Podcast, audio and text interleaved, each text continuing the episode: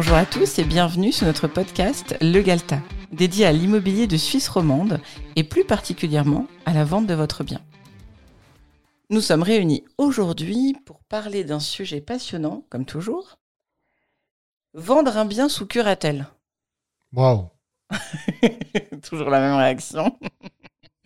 Euh, je sais que je sais de sources sûres que tu as écrit un article sur le sujet il n'y a pas longtemps, qui euh, devrait sortir incessamment sous peu. Et je pense que euh, ça peut intéresser pas mal de personnes qui se retrouvent bah, dans la situation où malheureusement le, leur père, leur mère ou les deux, mais généralement un, des, un des parents se retrouve dans l'incapacité de prendre des décisions et du coup ça doit euh, ben, ça incombe à un curateur et ben j'imagine que ça complique un peu les choses quand même. Donc euh, je pense que l'angle qu'on va prendre c'est un peu tes conseils sur le sujet. On n'est pas obligé de faire tout le truc. Euh, je pense que l'article va répondre à pas mal de questions mais ça serait un peu tes, quelques conseils clés ou ou ouais pour, pour justement travailler avec un courtier dans, dans la vente de ce type de bien oui alors c'est vrai que c'est tout un programme. Donc, tu veux dire que euh, c'est le fils ou un des enfants, la fille, les enfants qui doivent s'occuper de la vente du bien de leurs parents, le père, la mère ou les deux, qui sont encore vivants du coup, mais qui n'ont plus euh, la faculté de discernement et, donc il faut faire appel à la justice de paix pour avoir un curateur qui soit nommé et qui puisse donner son approbation à la vente du bien. Exact. Et si je ne me trompe pas, euh, il est possible qu'un des enfants soit nommé curateur. Oui. Mais c'est pas toujours le cas non plus. Là, le principe directeur, le plus important pour la justice de paix, c'est de s'assurer que les intérêts des propriétaires soient défendus correctement. D'accord. Ce, qui paraît logique. Oui, tout à fait. Donc, la justice de paix pourrait accepter la nomination d'un des enfants comme curateur, à condition qu'il n'y ait pas de conflit d'intérêt. D'accord. C'est vraiment très important. Si, et d'ailleurs, pour savoir s'il y a un conflit d'intérêt, c'est très simple.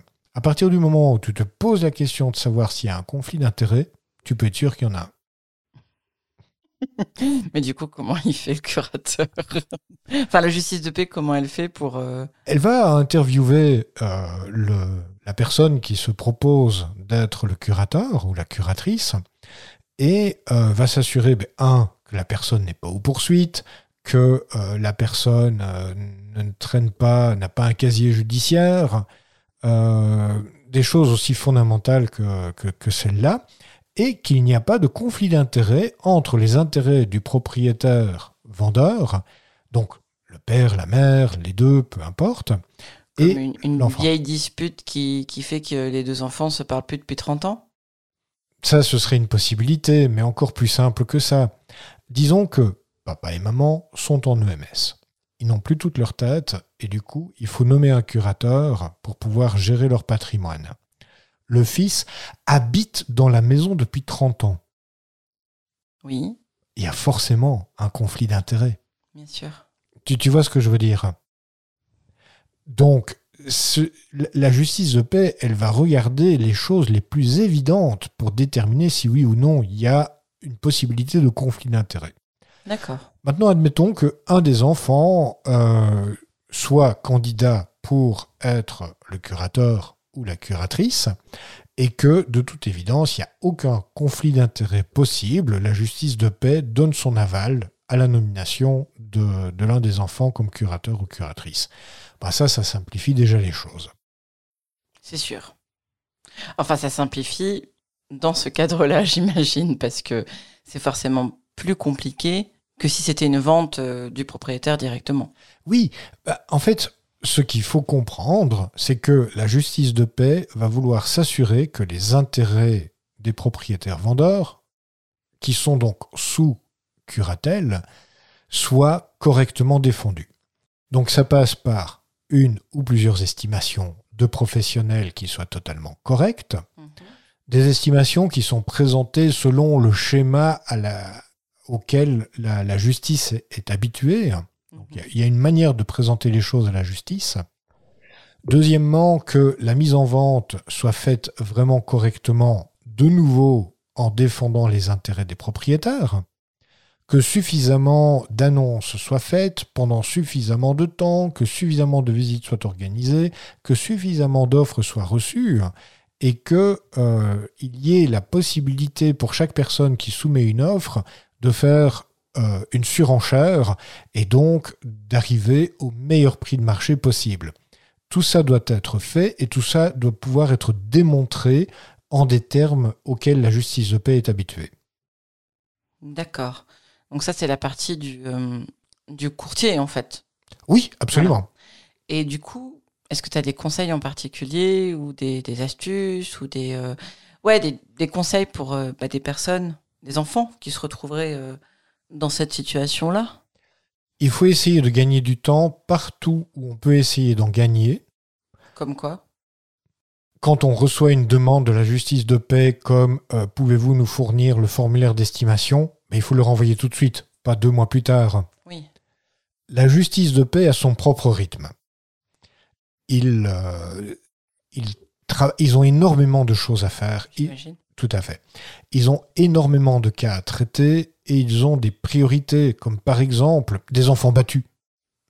Ça va être une priorité par rapport à la vente d'une maison de personnes qui sont dans un EMS. Donc, partout où on peut gagner du temps, il faut gagner. Ou sinon, ça va doubler, voire tripler la durée de, la vente.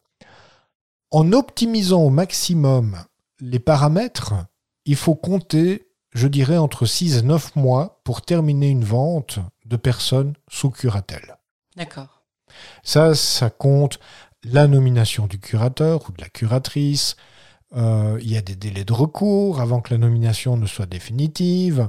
Ça inclut le processus de vente qui, euh, comment dire, va quand même prendre quelques mois entre l'estimation, la mise en vente, la négociation, aller chez le notaire, préparer un projet d'acte, projet d'acte qui sera conditionné à l'obtention de l'autorisation de la justice de paix. D'accord, mais si je reprends en séquence, mettons des Paul de contact, ou contacte un agent immobilier pour vendre la maison de son père qui est parti en EMS.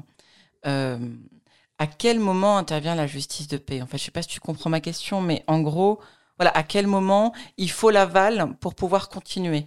Je comprends très bien ta question.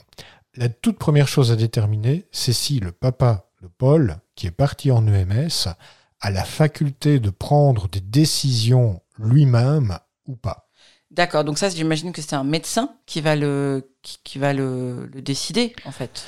Il n'y a pas de règle sur qui détermine est-ce ah. que la personne a la faculté de prendre des décisions. Et en plus, la faculté de prendre des décisions va s'évaluer, va s'estimer en fonction du type de décision à prendre. Est-ce que le papa de Paul est apte à acheter un croissant à la boulangerie? Oui. Est-ce que le papa de Paul est apte à mettre en vente son portefeuille d'actions? C'est pas sûr. Ça doit être déterminé. Mais donc qui le détermine? S'il est en EMS, le plus simple, ce serait de demander une attestation au médecin de l'EMS. D'accord, donc ça reste un, un, personnel du, du, corps médical qui, dans ce cas-là, quelqu'un qui serait en EMS, c'est ce que je recommanderais. D'accord. Parce que un notaire ou la justice de paix va vouloir avoir le, une preuve d'un d'une tierce personne qui aurait l'autorité de déterminer si oui ou non le père de Paul a la faculté de prendre ce genre de décision. Donc, imaginons Paul, enfin le père de Paul, Jacques, euh, on se rend compte qu'il est euh, incapable de prendre cette décision-là. Il a malheureusement un Alzheimer. Ok. Ok. Très bon exemple. Euh, malheureusement, voilà, c'est une maladie qui, existe et qui frappe les personnes d'un certain âge. Ça arrive, tout à fait, c'est très fréquent. Mais dans ce cas-là, il va falloir faire nommer un curateur ou une curatrice qui va gérer le patrimoine et entre autres le patrimoine immobilier de Jacques. D'accord, donc c'est euh, la justice de paix qui initie ça et qui fait en sorte qu'un curateur soit nommé. Oui, maintenant, il faut, c'est toujours beaucoup mieux de proposer des choses à la justice de paix plutôt que de l'obliger à prendre les décisions elle-même. Oui, oui, je te- là, je veux pas rentrer dans les, dans les conseils, on verra plus tard. C'est juste pour donner aux gens à quel moment, en fait, parce que j'imagine qu'il y a au moment de dire on doit vendre le bien, il faut le vendre, il faut le mettre en vente, mais Jacques n'a plus euh, ben, toute sa tête, basiquement. Donc là, la justice de paix intervient. Est-ce qu'elle intervient plus loin dans la vente? Une fois que la justice de paix est d'accord qu'il faut vendre le bien et que la curatelle, la curatrice, la curateur est nommé, euh, est-ce que la justice de paix intervient plus tard sur la ligne? Oui, absolument. À quel endroit? Bah, C'est-à-dire que on va faire préparer, à partir du moment où on a trouvé un acquéreur, Oui, on va faire préparer un projet d'acte, oui, comme, comme n'importe quelle vente. tout à fait, mais ce projet d'acte sera, cette vente sera conditionnée à l'approbation de la justice de paix. D'accord. Donc c'est eux qui donnent leur, euh, leur stamping final. C'est réellement un jugement D'accord, un jugement, ok. de la justice de paix disant, et c'est toujours en plusieurs pages, Oui. mais qu'ils donnent leur approbation pour que ce bien soit vendu à telle et telle personne, à tel prix, chez tel notaire, à telle condition, qui ont déjà été approuvées par les parties. Ok. Et euh, donc une fois que c'est signé et tout ça, bah, c'est bon en fait. Le, le bien passe de main. Mettons, il y a la remise des clés. Bon, bah, c'est par rapport à ce cycle-là de vente, c'est bon en fait. Oui, fondamentalement, on est dans une vente traditionnelle, il y a simplement une étape de plus, enfin simplement une étape de plus. Une étape de paperasse administrative supplémentaire, on va dire. Oui, on peut l'appeler comme ça. Euh, maintenant, il faut vraiment voir que la justice de paix est là pour s'assurer que les intérêts des personnes soient correctement défendus. Donc oui, c'est administratif, c'est lourd, c'est lent, mais c'est vraiment pour le, le- le- le bien des personnes. Oui, oui, non, non, ça, je. Bien sûr, c'était juste pour montrer que sur le papier, ça peut paraître comme une étape de plus, mais bon, ça, ça a quand même pas mal d'implications, Absolument. l'air de rien. Ok, si tu avais un conseil en or à donner là-dessus. Et il faut travailler avec quelqu'un qui connaît le papier à musique. Euh, si tu fais appel à un courtier ou une courtière qui n'a pas l'habitude de travailler avec la justice, qui ne sait pas euh, comment leur euh, présenter un dossier, qui ne sait pas comment est-ce que l'on communique à un juge, ça va ralentir les choses et le- les, juges ont énormément de, dossiers à traiter, donc ils vont donner la priorité à des dossiers qui sont bien ficelés, dans lesquels tout leur a, tout leur a été présenté dans la bonne séquence. Oui, ils doivent pas courir après les informations, sinon de toute façon, ça ralentit les choses, ou alors, euh, ben, ça les saoule, quoi. Mais clairement, euh, comment dire, ça reste des, des- des êtres humains, ça reste des hommes et des femmes. Ils, ils vont, euh, comment dire, traiter avec beaucoup de, de, de, de, de facilité les dossiers qui leur sont bien présentés et les dossiers qui leur sont mal présentés, mais ça va prendre beaucoup plus de temps. D'accord. Bon, bah merci. Mais je t'en prie. À la semaine prochaine. Ok